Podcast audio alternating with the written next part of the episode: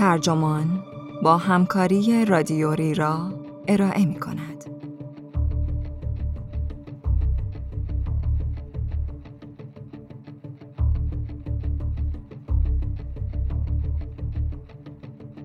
بحران تکرار این عنوان یادداشتی است به قلم جان ویتفیلد که در اکتبر 2021 در سایت London Review of Books منتشر شده و ترجمان آن را در بهار 1401 با ترجمه علی امیری منتشر کرده است. من آرمان خدادادی هستم. روزنامه چاینا دیلی در ماه نوامبر سال 2017 گزارشی منتشر کرد درباره رستوران باربیکیویی در پکن. این رستوران لیوی داو یا همان نیشتر نام داشت و به مشتریانی تخفیف می‌داد که می توانستند ثابت کنند اخیرا در نشریه ای علمی مقاله منتشر کردند. این رستوران ضریب تأثیر نشریه یا همان آماری بر اساس تعداد میانگین ارجاعاتی که مقاله های منتشره در مجله طی دو سال پس از انتشار دریافت می کنند را می گرفت و آن را تبدیل به معادلی نقدی می کرد تا از صورت حساب کاسته شود. ضریب تأثیر در دهه 1960 ابداع شده بود تا کمکی باشد برای کتابدارهای دانشگاهی تا بتوانند در این باره تصمیم بگیرند که از کدام نشریات در مجموعهشان نگهداری کنند.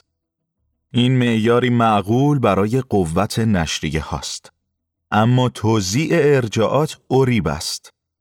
اکثر ارجاعات به خاطر کسر کوچکی از مقاله هاست در حالی که ارجاع به اکثر مقاله ها اگر هم ارجاعی داده شده باشد اندک است. بنابراین ضریب تأثیر کاربرد چندانی به منزله راهنمایی کیفیت مقاله که ندارد.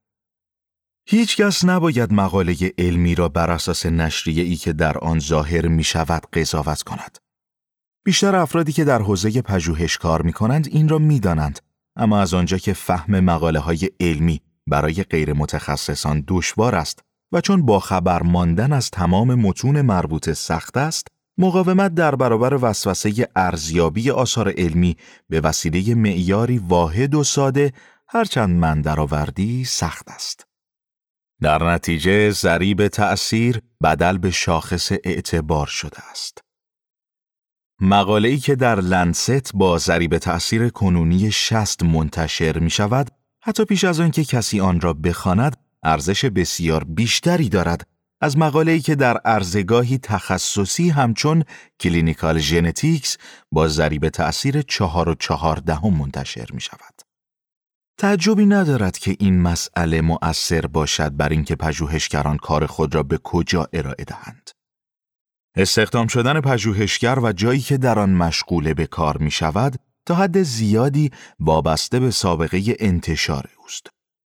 نامش را پای چند مقاله گذاشته، آثارش را در کدام نشریات منتشر کرده، سایر مقاله ها چند بار به مقاله هایش ارجاع داده اند. این امر نظامی آفریده که طرفدار سرعت انتشار، حجم زیاد تولید و از آنجایی که نشریات یافته های جدید و چشمگیر را به نتایج منفی یا تکرار آثار قبلی ترجیح می دهند، جنجال طلبی است. مشوق های مالی نیز ممکن است وجود داشته باشند. زمانی که گزارش تخفیف باربیکیو انتشار یافت، بسیاری از دانشگاه های چین بابت مقالات جوایز نقدی می‌دادند. به این صورت که نشریاتی که ضریب بالاتری داشتند، زامن پاداشهای بیشتر برای پژوهشگران بودند. در بررسی خط مشکهای دانشگاه های چین در سال 2016 میانگین پاداش برای نویسنده اصلی مقاله ای در نیچر یا ساینس 44 هزار دلار محاسبه شده بود. یعنی پنج برابر میانگین حقوق استادی. داوری همتا صورت اصلی کنترل کیفیت پیش از انتشار در حوزه علم است. سردبیران نشریه مقالات ارائه شده را معمولاً برای دو نفر از کارشناسان میفرستند. وظیفه آنها قضاوت در این بار است که آیا روشها، داده ها و تحلیل های مطالعه مستدل است یا نه و آیا شواهد معید مدعیات نویسنده است؟ گزارش های اغلب اوقات ناشناس آنها اعتبار و اهمیت اثر را ارزیابی کرده و چگونگی بهبود آن را پیشنهاد می دهند و توصیه به رد یا قبول آن معمولا همراه با اصلاحات مورد نیاز می کنند. یافتن داوران روز به روز سختتر می شود زیرا آنها عموما پولی دریافت نمی کنند یا به طرق دیگر اعتباری نصیبشان نمی شود و باید این کار را در دل تدریس، پژوهش و مسئولیت‌های اداری خود بگنجانند. بررسی تمام روش ها و تحلیل های یک مقاله حتی در چندین ساعتی که سرهم کردن یک داوری معمولی زمان می‌برد تقریبا غیر ممکن است. همین مسئله درباره کشف خطاهای ساده از قبیل عدد اشتباهی که در صفحه گسترده تایپ شده یا اشتباه در کشت سلولی نیز صادق است. چه برسد به داده های ساختگی و تقلبی. در نتیجه داوران و نشریات در نهایت اساس خیلی چیزها را بر صداقت می‌گذارند. حتی داوری دقیق نیز ناسازگار است. زیرا ممکن است داوران درباره شایستگی های مقاله با هم تفاهم نداشته و سوگیری های فکری و اجتماعی خود را داشته باشند. استوارت ریچی در کتاب دروغهای علمی مشکلات این نظام را بررسی می کند. این کتاب شرح مفیدی است از ده سال یا بیشتر مباحثه عمدتا در حلقه های تخصصی درباره باز تولید پذیری اصلی که می‌گوید یکی از اهداف مقاله علمی این است که امکان انجام همان کار را برای سایرین فراهم کند و اینکه یکی از آزمونهای اعتماد پذیری آن این است که آنها هم همان نتایج را بگیرند. در دهه های اخیر کوشش های گسترده ای برای تکرار در چندین حوزه وجود داشته. اما چنانچه نتوان آزمایشی را تکرار کرد، لاجرم بدین معنا نیست که اثر اصلی فاقد صلاحیت است. کار در خط مقدم یک رشته دشوار است و دستان ماهر عاملی قدر نادیده در موفقیت علمی است. برخی مشاهده ها دقیقاً به این دلیل در خور توجهند که نامعمول یا متکی به زمینهشان هستند. گاه انجام آزمایشی یکسان و گرفتن نتیجه ای متفاوت نکته مفیدی را آشکار می کند. با همه اینها یافته های این مطالعات گسترده برای تکرار نتیجه نفت بر آتش این درک فراگیر ریخته است که علم دارد بر اساس معیارهای خودش شکست می‌خورد. کوششی در زیست شناسی سرطان توانست تنها شش مطالعه از بین پنجاه و سه مطالعه را تکرار کند. در روانشناسی حدود پنجاه درصد از مطالعات را نمی‌توان تکرار کرد. در اقتصاد حدود چهل درصد. در سال 2016 نیچر از پژوهشگران تمام علوم طبیعی نظرسنجی کرد و دریافت که بیش از نیمی از پاسخ دهندگان از تکرار کار خود عاجز بودند. هرچند کمتر از یک سوم آنها این ناکامی را برهان قاطع نادرستی آن مطالعه تلقی کردند. در یک سوی بحران تکرار آنطور که برملا شده تقلب‌های خارق العاده ای وجود دارد. در نخستین سالهای قرن جدید هوانگ ووسوک زیست شناس اهل کره جنوبی بابت شبیه سازی سلولهای بنیادی انسان به قهرمانی ملی تبدیل شد. تنها چند سال پیش از آن یان هنریک شون دانشمند علم مواد بابت مقاله هایی که اجزای الکترونیکی را در مقیاس مولکولی تشریح می کردند، لایق دریافت جایزه نوبل دانسته می شد. هر دو نفر نتایجشان را سرهم کرده بودند. در نظرسنجی ها حدود دو درصد از پژوهشگران به جعل داده اعتراف می کنند. هرچند تعداد بیشتری از آنها شک دارند به اینکه همکارانشان این کار را می کنند. اما احتمالا تخلفات عمدی مسئول تنها بخش کوچکی از علم اعتماد ناپذیرند. دغدغه بزرگتر این است که عجله برای انتشار و فشاری که برای جلب توجه وجود دارد پژوهشگران را به سوی راه های میانبر و دوز و کلک سوق می دهد. حق بازی های سطح پایینی که به مرحله تقلب نمی رسند اما اعتماد پذیری را تضعیف می کنند. همانطور که ریچی نشان می دهد، تک تک بخش های مقاله علمی استاندارد منبع بالقوه اشکال است. بسیاری از پژوهشگران روشهایشان را چنان سربسته شرح می دهند که تکرار آنها برای دیگران غیر ممکن است. زبان مباحثه ها و چکیده ها روز به روز مبالغ آمیزتر شده است. بین سالهای 1974 تا 2014 نسبت مقاله هایی که یافته هایشان را نوآورانه، مستحکم، بی سابقه، پیشگامانه و غیر وصف می کنند بیش از هشت برابر شده است. اما اوج بحران تکرار شیوه ارائه و تحلیل نتایج است. شاید دلایل مشروعی برای کنار گذاشتن اندازه ای خاص یا مرتب کردن یک تصویر وجود داشته باشد. اما این هم درست است که اگر آگاهانه یا غیر از آن کاری از این دست انجام دهید تا نتایجتان را به سمت نتیجه مطلوب خود هدایت کنید، احتمال لو رفتنتان کم است. بعضی از مشکلات خاص رشته های بخصوصی هستند. در زیست شناسی سرطان مقاله های بیشماری بر پایه مطالعاتی هند که از کشت سلولی آلوده یا به اشتباه شناسایی شده استفاده می کنند. ظهور فتوشاپ تشخیص اینکه چه زمانی تصاویر فرایندهای مولکولی و مولکولهای ژنتیکی اصلاح، تکثیر، متصل یا به نحو دیگری دستکاری شده اند را سخت کرده است. سایر مشکلات در بین رشته های زیادی مشترک است. استفاده از آمار دغدغه ای عمومی است. از روش های آماری برای تحلیل الگوها درون داده ها با نگاهی به جداسازی تغییر تصادفی از دلایل بنیادین استفاده می شود. معمولا وقتی نتیجه ای تجربی از لحاظ آماری با اهمیت توصیف شده باشد، به این معناست که آزمونی آماری نشان داده که احتمالی کمتر از 5 درصد وجود دارد که تفاوت میان آن نتیجه و مثلا نتیجه متناظر در آزمایش کنترل را می‌توان به تغییر تصادفی نسبت داد. تعداد بسیار زیادی آزمون آماری گوناگون وجود دارد که هر یک برای طرح سوالی خاص درباره نوع خاصی از داده مناسبند. نرم افزارهای رایانه ای اجرای چنین آزمونهایی را بدون دردسر و بدون کوچکترین دانشی از بنیانهای ریاضیشان ممکن می‌سازند. این باعث سهولت دور شدن از آزمودن یک فرضیه و رفتن به جستجوی الگوهای نامحتمل در داده می شود. هرچه آزمونهای بیشتری انجام دهید، بیشتر احتمال دارد نتیجه ای بگیرید که زیر آستانه پنج درصدی باشد.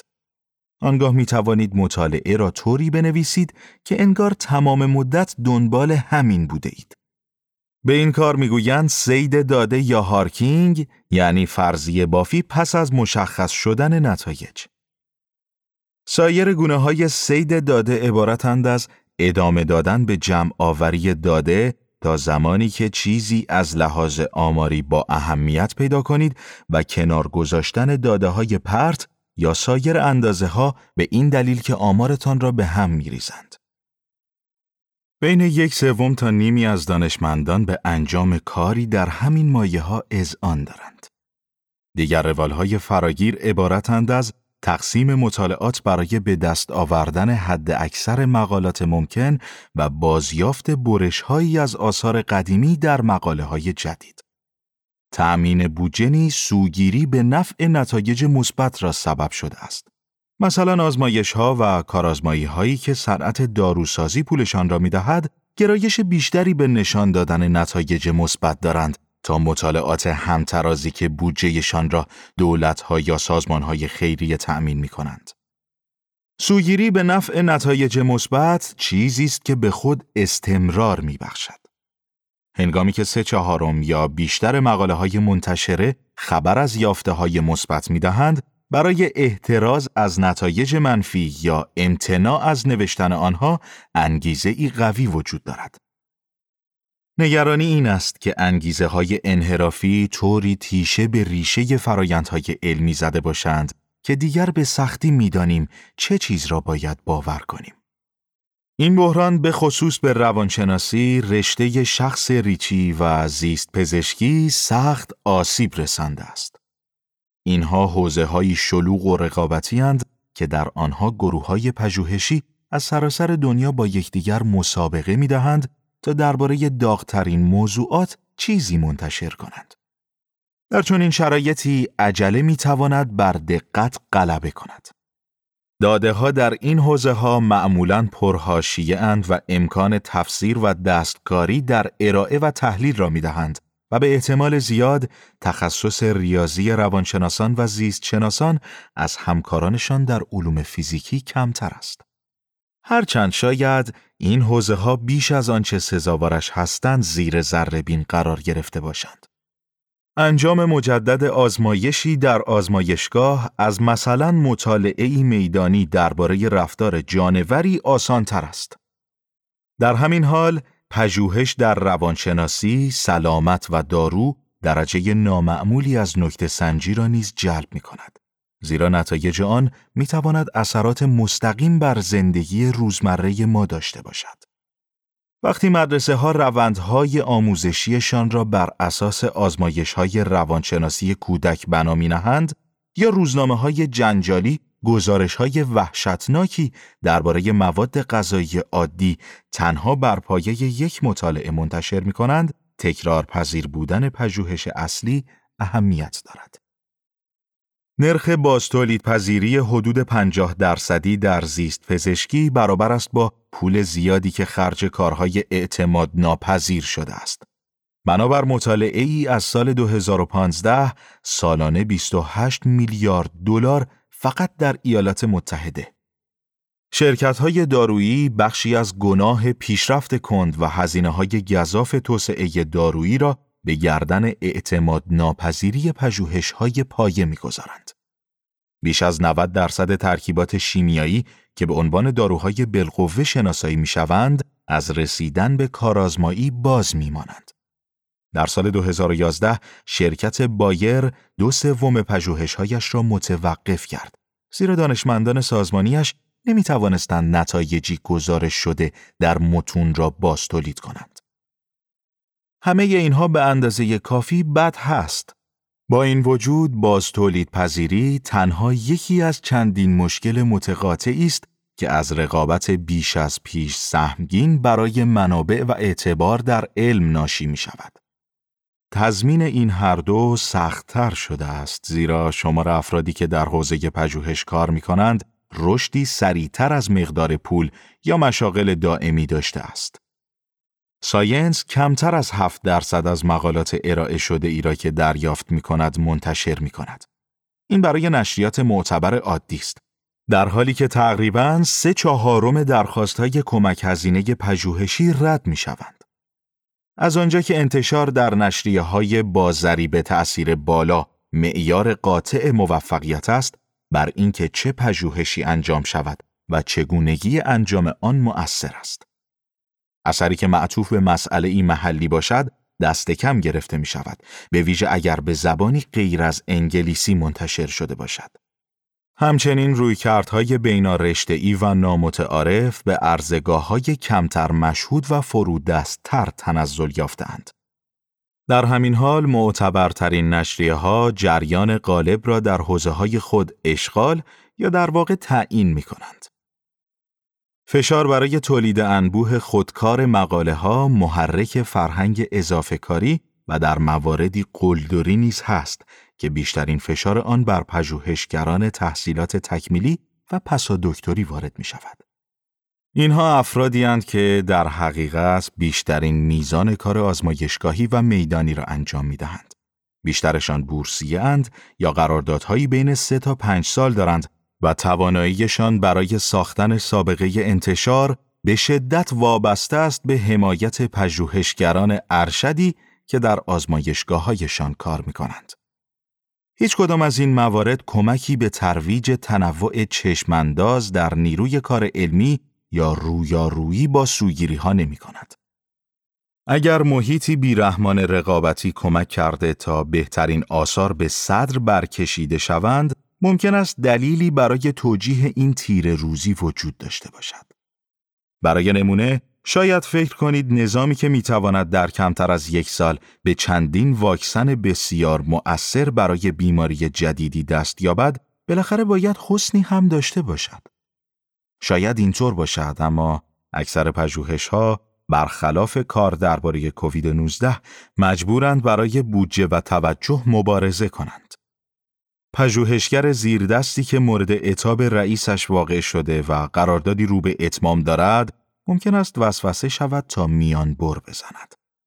بدنه های تأمین بودجه ای که نرخ موفقیت پایینی دارند رو به سوی پروژه های کم خطر کوتاه مدت می آورند.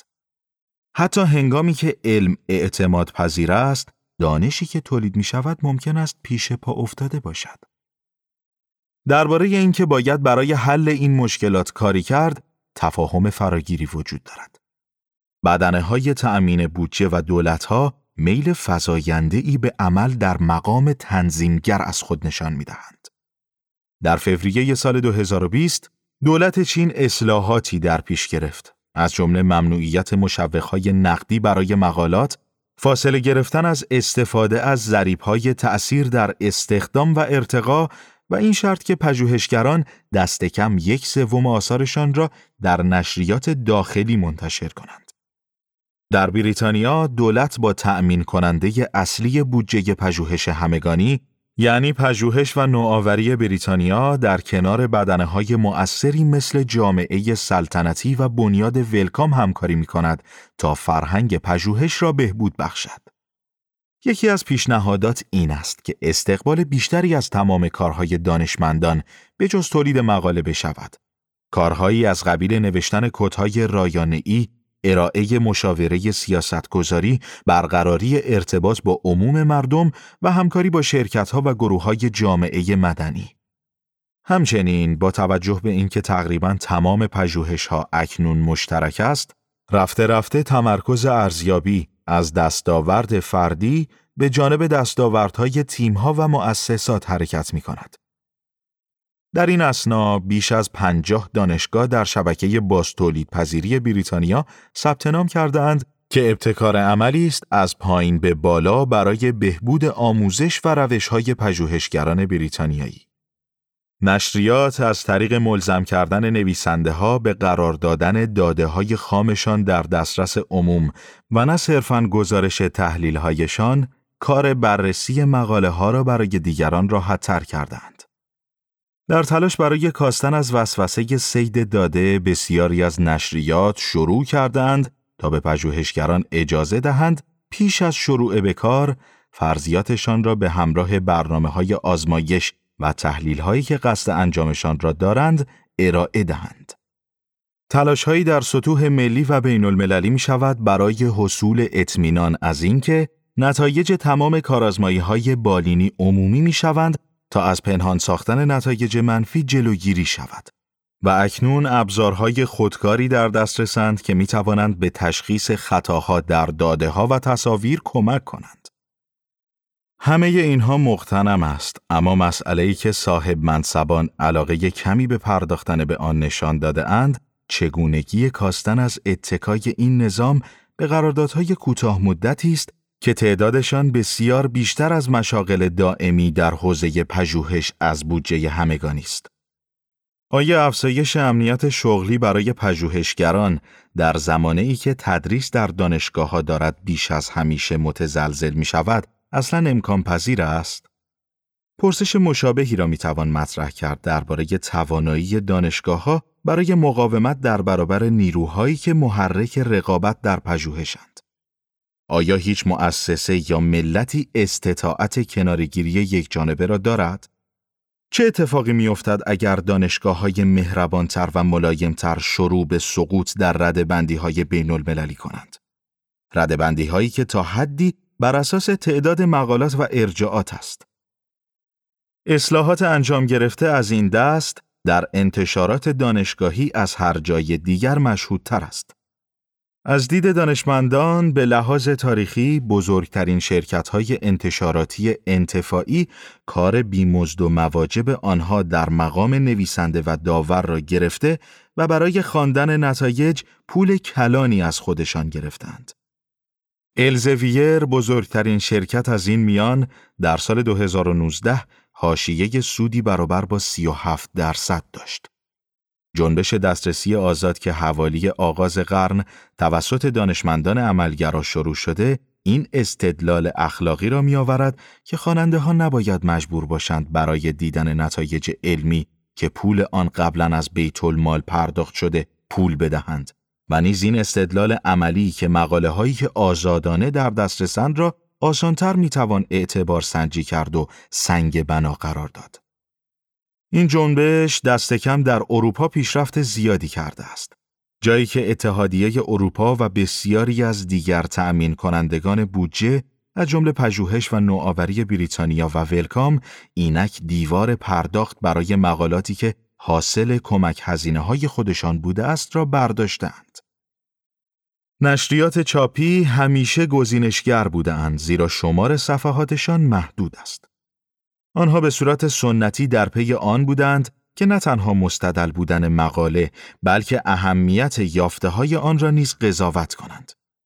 بسیاری از آنها هنوز این کار را می کنند. این بخشی از اصالت آنهاست.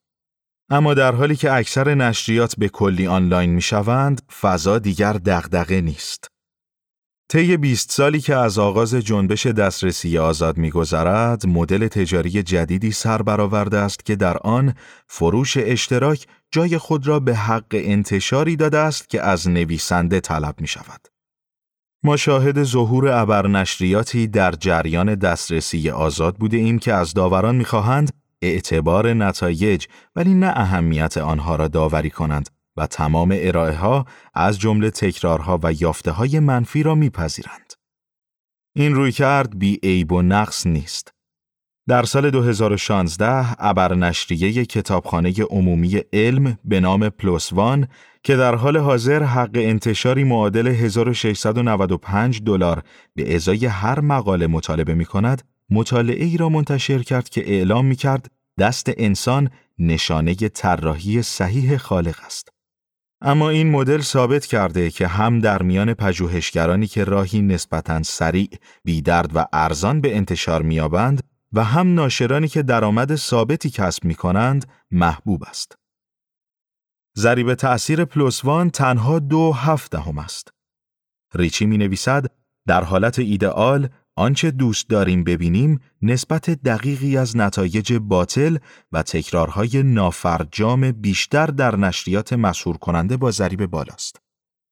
اما این بدیهی انگاشتن این است که آن نشریات مسهور کننده باید جایگاه خود را حفظ کنند. می توان استدلال کرد که صنعت نشر آلمانه تعمیر شدنی نیست و وضع ما بدون نشریات بهتر است. شاید حتی بدون داوری همتای پیش از انتشار.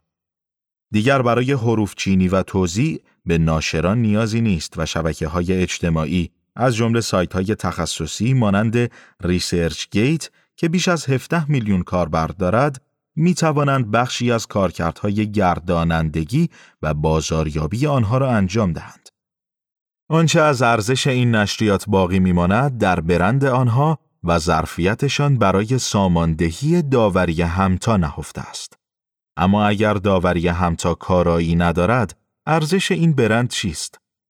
چرا صرفا اجازه ندهیم که پژوهشگران کارشان را عمومی کنند و بگذاریم شکوفا یا تباه شوند؟ این روی کرد به لطف سرورهای نسخه پیش از انتشار امکان پذیر است. اینها مخازن آنلاینی که مقاله ها می توانند بدون داوری همتا در آنها منتشر شوند. هرچند اکثرشان مقالات را برای انتحال مخاطرات سلامتی و امنیتی و اقتضای عمومی بررسی می کنند. انتشار مطالعات در قالب نسخه های پیش از انتشار مدت هاست که در بسیاری از حوزه های فیزیک و ریاضی عرف بوده است.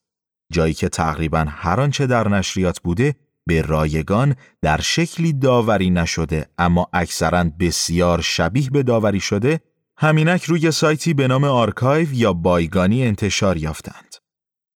زیستشناسان در ابتدا برای انتشار نسخه های پیش از انتشار کندتر بودند تا حدی در نتیجه این نگرانی که رو کردن دستشان کار را برای رسیدن دیگران به مقاله ای داوری شده در یک نشریه راحت تر می کند. این بیمیلی حتی قبل از سال 2020 نیز به تدریج رنگ می باخت.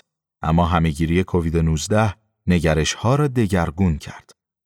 الزام به درمیان گذاشتن یافته ها با حد اکثر سرعت و فراگیری ممکن به این خاطر که دیگران نیز بتوانند آنها را آزموده و از آنها استفاده کنند جای بحث ندارد. این کارکرد علم به همان شیوه است که بسیاری خواهان آن هستند. سریع، آزاد، اشتراکی و متمرکز بر نفع عمومی. ایرادی وجود دارد. سرورهای نسخه های پیش از انتشار و نشریات آن زیر آوار مقاله های سر همبندی شده ای گرفتار آمدند که با عجله برای سوار شدن بر قطار کووید 19 فرستاده شده بودند. اگر دانشمندان تنها کسانی باشند که این آثار را می‌خوانند، این مشکل بزرگی نیست. اما در طی سال گذشته روزنامه نگاران، بیماران، خلوچلها و هر کس دیگری که علاقه ای داشته در حال نظاره سرورها بوده است و آنها همیشه فرق بین نسخه پیش از انتشار و مقاله داوری شده را نمی‌فهمند. در نتیجه برخی مقاله هایی که احتمال زیادی نداشت که به نشریه ای راه پیدا کنند سر و صدای زیادی به پا کردند. مثلا ژانویه سال گذشته مقاله ای روی سرور bioRxiv ظاهر شد که از آزمایشگاه ارجمند Cold Spring Harbor در لانگ آیلند بیرون آمده بود. با این مدعا که شباهت مرموزی میان SARS-CoV دو و اچ وجود دارد که محتمل نیست تصادفی باشد. این به بحث های داغی دامن زد مبنی بر اینکه ویروس کرونا یک سلاح زیستی مهندسی شده است. این مقاله اکنون حامل برچسب قرمز پس گرفته شده است. اما هنوز به سادگی یافته می شود و خواندنش رایگان است. برای حفظ یک پارچگی متون مقاله های پس گرفته شده معمولا پاک نمی شوند. ماه بعد مجری شبکه فاکس نیوز تاکر کارلسن به نسخه پیش از انتشاری که در ResearchGate منتشر شده بود ارجاع داد. نوشته ای که مدعی بود بازار تربار ووهان که زن آن می رود که خواستگاه شیوع بوده باشد نزدیک به یک آزمایشگاه پژوهشی ویروس کرونا است. نویسنده بعدا آن را از سایت برداشت و به وال استریت ژورنال گفت که برهان آشکاری معید آن نبوده است. کارلسن گفت که روی این مقاله سرپوش گذاشتند. این مشکل محدود به نسخه های پیش از انتشار نیست. بسیاری از نشریات مطالعاتی مربوط به کووید 19 را پس گرفتند که داوری همتا را پشت سر گذاشته و منتشر شده بودند. علم نیز همواره در معرض سوء استفاده بوده است. کاستن از دسترسی به آن اگر ممکن بود به این مسئله خاتمه نمی‌داد. اما مقاله ها خواه مقاله های نشریات یا نسخه های پیش از انتشار کماکان مهمترین واسطه میان پژوهش علمی و جامعه وسیع ترند. این ظرفیت مضاعف برای اشاعه برقاسای تفسیرهای فریبامیز از مقالات علمی به پژوهشگران دلیل خوب دیگری می دهد تا برای کارشان زحمت بکشند.